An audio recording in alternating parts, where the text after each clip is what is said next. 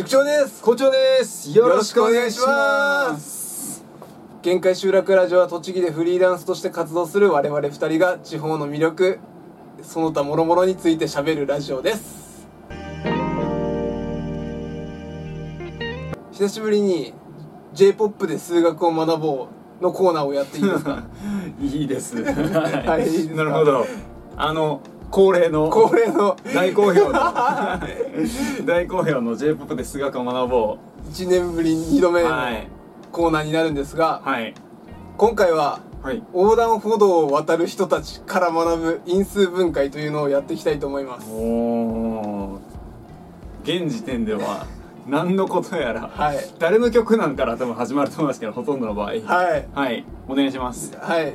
これはですね2008年にリリースされたうん。Mr.Children の32枚目のシングル。うん「ギフトの2曲目に収録された曲になります。おおギフトはね。ですね。ギフトはね、うん。みんなね。ね。あのご存知の方多いかなと思うんですけど、うん。あのだいぶ隠れてますね。うん。コアなミスチル好きな人じゃないとうん。なかなか存じ上げないかなとなんか3曲目ぐらいじゃない？そのギフトのシングルって2曲入りだった？2曲目って書いて2書いてありました。曲目かあ多分。なるほど。僕のソースが正しければ。はい、3曲ぐらい入ってたんですかね。ライブ音源みたいな。ちょっと忘れちゃったんですけどまあでもミスターチルドレン好きだったら、はい。もう名曲だよねっていうなるようなねあなるほど。曲だと思いますよ。はい。はい、僕大好きです。はい。ミワミスチル好きな人は、はい。うんうんいやーうなずいて分かると思うけどな。なるほど。うんうんうん。わかりました。一応あの概要欄にもリンク貼っておこうと思いますので、うん。見て帰ってえ見て聞いて帰ってきていただけたらと思うんですけど。はい。いやこれが終わったら聞いてください。そうですね。そうですね。はい。はい。えっと続きまして、はい。因数分解の説明をうんしていきたいと思いあまあそうだね。因数分解って言われても正直わかんないでしょ？ねよく。うん。す説明しろって言われても、うん。えげーってなるでしょ、うんよくわかんないですねでしょうんだからちょっと因数分解の説明から入っていきたいと思うんですが、はいはいえっと、ちょっと前置きがありまして、はい僕ゴリゴリの文系なんですようんあのゴリゴリの文系なのでちょっとあんまり数学警察の方に、うんあの突っ込まれるとちょっと怖いので。ちょっとパトロンして疲れたくないそうそうそう。パトロールじゃない。の、あのパトロンパトロン優しい眼差しで見守そうっていそうそうただきたいってことあですね。そうそうです、はいはいあの一部だいぶ省略するところがありますので、はい。うん。一部なんかだいぶなんかわからん。けどああんまりあの小難しい説明をできるだけ避けようと思っているので、はい、シンプルにそう。分かりやすく伝えるということですね。う。んはい。お前それなここ抜け,、はい。抜けてるやんけっていうようなツッコミはうんちょっと多めに見ていただきたいなと思うはい次第でございます。はい。わかりました。はい、でまず因数分解の説明の前に単項式多項式っていうのをちょっと説明したいんですよ。もう難しい多分この辺の説明でこれは重まマストなのねここの説明は。そうそう。なるほど。X2 乗とかうん。4x とかうん。3みたいにうん。これって今あの掛け算の式で出来上がってるの分かりますか？わかります。X2 乗って x かける x じゃないですか、はい 4x4 かけるはい x じゃないですか、はい。みたいな。あのも文字と数字とかで全然いいんですけど、うん。文字と文字とかでも全然いいんですがそいそれらが掛け算の式で表さってるのを単項式って言います、へえうん、えつまり掛け算の式イコール単項式と捉えていいってことまあ大丈夫です。なるほど。はい。はい。でそれに対してそれが x2 乗プラス 4x プラス3みたいな、うんうん。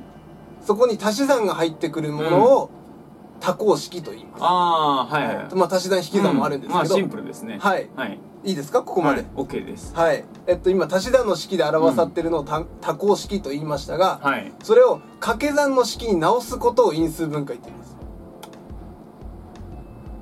へえどうなるかというと、うんうん。x2 乗プラス 4x プラス3だと x プラス3とうん。でかかっこですね。かっこはい x プラス3かっこ x プラス1ってなるんですけど、うんうん。うん。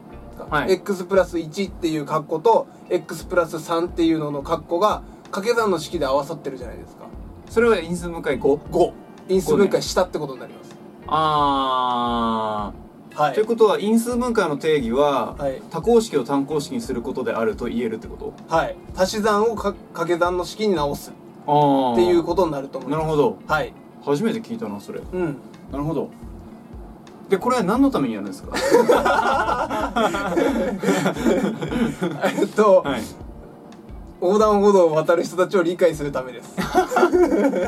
ニーズないな。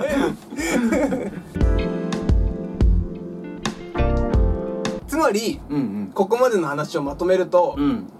多項式の中でうん。それぞれに共通したもの多項式の中で、足し算の中で雑多にあったものの中から、共通なもものをすくい上げてまとめ上げるみたいなあのイメージで考えていただけるといいのかなと思って抽象化みたいな感じね。まあそうですね。おー。ちょっと近づいてきました。なるほど。キーワードが。分かってきたよ。はい。なるほど。でこの因数分解をえ曲の中に j p o p の中として落とし込んだのがうん。横断歩道を渡る人たちな気がするんですけど。分かってきたよ。はい。まずじゃあこの曲を歌詞をざっくりと説明していきますと、はい。まず1番は老人の話が出てきます、はい。でまあその目の前をね、うん。わた歩歩く老人が背骨が曲がっていると、おう。うん、その老人の背骨を曲げた理由が、うん。そのかばい続けてきた足のせいか。うん。それとも思わぬそれとも思うように動かぬ現実にひし曲げられた心が背中まで歪めているのかっていう、まあ、桜井さん節がありますよね。すごいね。ね。ね。ね ね。ってなんかすごいとしか言いようがない。はい。そうですね。感動レベルのライティング センスですよねはい。でまあちょっと、うん。えーそれでその後すぐサビに行くんですよね、うん。うん、でその次の2番にあのサビの話はちょっと後に置いときまして2番に行こうかなと思うんですがなんかここの2番俺すごい好きなんですよね。よくない？あのはいはいはい。じゃあ俺ちょっとねちょっと忘れかけてるからちょっともう一回はい。聞きたいな。目の前をさっそうと歩くその女のスカートはひどく短くてうん。ついつい目が奪われてしまう強い風でも吹かぬものかと。うんうんでそんな視点に気がついたらきっと彼女は僕を睨みつけてくるだろう。うん。自分のためにしてるだけだと誰かの気を引きたいわけじゃないと、うん。っていうふうに、うん。えーまあなんか妄想が炸裂してる感じの、ははい。い2番なんですけど、はい。その後え次は親子の話になってきます。母親とその子供が出てくるんですけど物分かりの悪い息子にの手を引っ張ってもう何個も持ってるでしょと、えーうん。おもちゃ屋の前で声を上げて言うと。うんで欲しがってるのはおもちゃではなく愛情で拒んでるのも我慢を教えるための愛情で人目も気にせず泣いて怒ってその親子は愛し合っているんだと。うん。もう感動ですね。そうですね。語彙をなくすよね、うんうん。はい。で最後に、えー少年の話が出てくるんですが、うん。ギターケースを抱えて歩くその少年は仲間と楽しげに話していると、うん好きな音楽の話かそれとも好きな女の子の話か。うん。そのギターで未来を変えるつもりかい。それならいつか仲間に入れてくれ。僕だって何もかも物分かりよく年老いたくはないんだ。っていうふうに歌われるわけなんですが、うん。なるほど。はい。なんかでもこここだけ見てると、うんうん。なんかただの、うん。なんか街な街中の風景風景描写みたいな、うんうんうんまあまあもちろん、まあまあね。のラライティング能力はもうずば抜けてるんずば抜けてですけるけどど、まあ整ってる感じではなくそうですね。そうですね。雑多にいろいろ並べてる感じではあるんですけど、これがサビになると、うん。一転してあの自分視点の歌詞だったっていうのが分かるうんん。ですよね、まあ、サビは、まあ、ほとんど、まあ、ちょっと若干のあのニュアンスニュアンスというかうん言葉の違いはあるんですけど、基本的にサビは横断歩道を渡る人たち。僕は信号が変わるのを待っているうん。昨日の僕が明日の僕が今目の前を通り過ぎていく。っていう歌詞がうん。なんですけど基本的に、うん。これどういう意味なんでしょうね？このサビの意味。うん、これ僕ここからが僕のあの考察というか、はい。こうなんじゃないかなってはい。部分なんですけど、自分視点で物事を見ていると結局バラバラだったものがなんか共通項を持ってくるっていうような話な気がしていて、うん。うん、なるほど。でその老人というのは未来の主人公まあ桜井さんだと思うんですけど、未来の自分の姿だでもあるしそのギターケースを抱える少年っていうのは自分の過去の姿だった姿であると。だから やばいやばい。刺さった刺さった。あなた痛い胸が。自分視点で物事を見ると全てがうん。なるほ共通項をど持っていて、うん、それぞれの単行式からくくった自分視点で物事を見ると、うん。そこから見えるものは全てその括弧の中というかね、うん。うん、桜井さん流のその括弧の中っていうのは自分から見た人間の参加なんじゃないかなというような気はしてるんですよね。だからまあつまりは、はい。その自分というフィルターを通して、はい。まあ、全ての世界を見ていて、はい。そのあの他人あ全く関係ないような他人に対して、はい。まあ、自分自身が X をまあかけてるみたいなイメージそうでですねそうですね。すエモいね。エモいの言葉の意味わかんないけど、何回か前のラジオでやったのそれ。うん、でもえエモいね。ううん。ん X うん。かっこうん。A プラス B プラス C プラス D って感じですかね、うん。はい。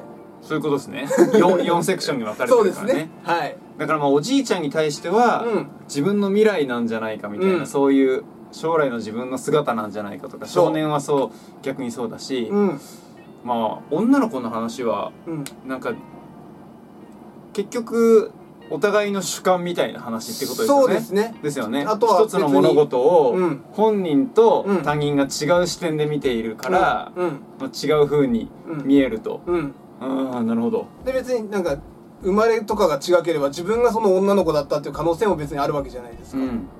うん、それはそのなんだろう過去未来の自分でもああるっていう話とは別に差はないと思ううんですよ。ね、うんはい。だから女性には女性のそのうん。ミニスカートうん。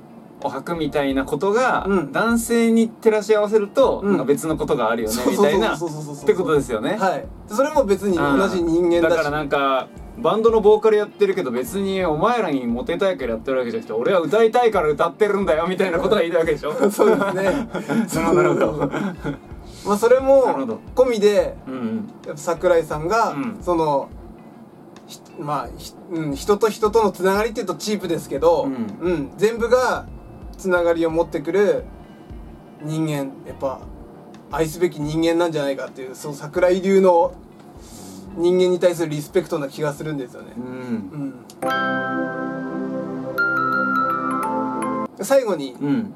余談なんですけど、うんえっと、ビートたけしの話をちょっとしたくて。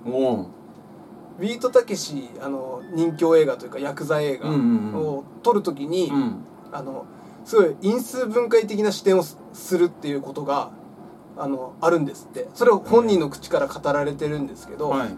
誰かが4人を殺すシーンっていうのを撮るときにその4人を一人一人殺していたのではうん。間延びしてしまうしあのなんだろう。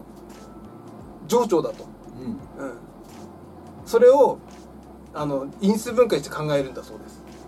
えあの作る時に。ーどういうことかというと、X まさにさっきの X の括弧の A プラス B プラス C プラス D みたいな話なんですけど、はいはい。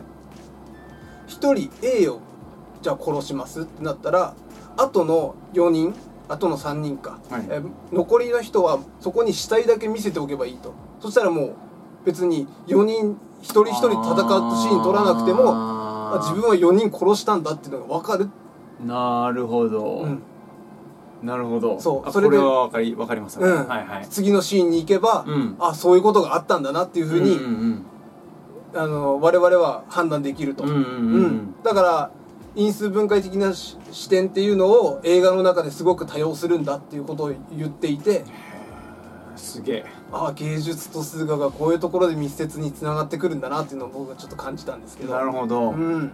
確かにそういうふうに考えたらちょっと面白いですね。面白いでしょ？なんかで普段こういうなんか数値化しないで考えてるものを数値化するみたいな面白いですね。はい。へえ。なんかでもそういうはい。ちょっとなんか思わぬところにさ、うん。その自分が学んできたこととかなんかその思考法みたいなのがうん出るっていうことはあるじゃないですか、うん別にこれは別にあの映画とか別に音楽に限らず、うんあの日常生活においても同じだと思うんですよね。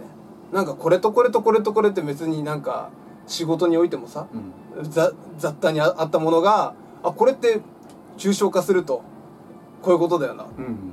てやるとなんかあの仕事サクって終わるみたいなさ。これこれからまず手つけようみたいな。全体をまず理解してから個別の暗記に向かおうみたいなさ、それなんか普通に日常生活とかで使える思考法な気がするんですよ、なんかその芸術に因数分解をあの適応することができるという考え方すら因数分解であると言えるよね ちょっとメタ的な話ですけど確かにそうだと思います。ね。うん、そうそうそうそう。なるほど。うん、だこういったなんか使用抹殺から、うん。その使用抹殺から本質的な大事な部分を抽出して、うん。それを、えー何かに生かしていくっていうような思考法ができると、まあ、仕事においても活躍できる人材になるのではないかといううん。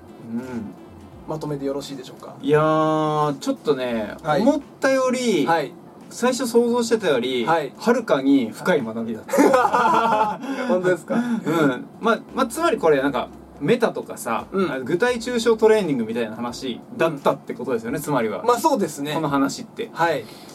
なんか僕の頭いい人の定義って、はい。えっと、ここが、えっと、スムーズな人なんですよね、行き来が多い人っはい、て感じがするんでうん。因数分解ってそういう意味あったんですね。だからそのトレーニングをしてたんだと思いますよ、中学生の段階で、だから俺インスだから俺今頭が因数分解全然できなかったからね。そもそも今初めて知ったし因数分解の概念。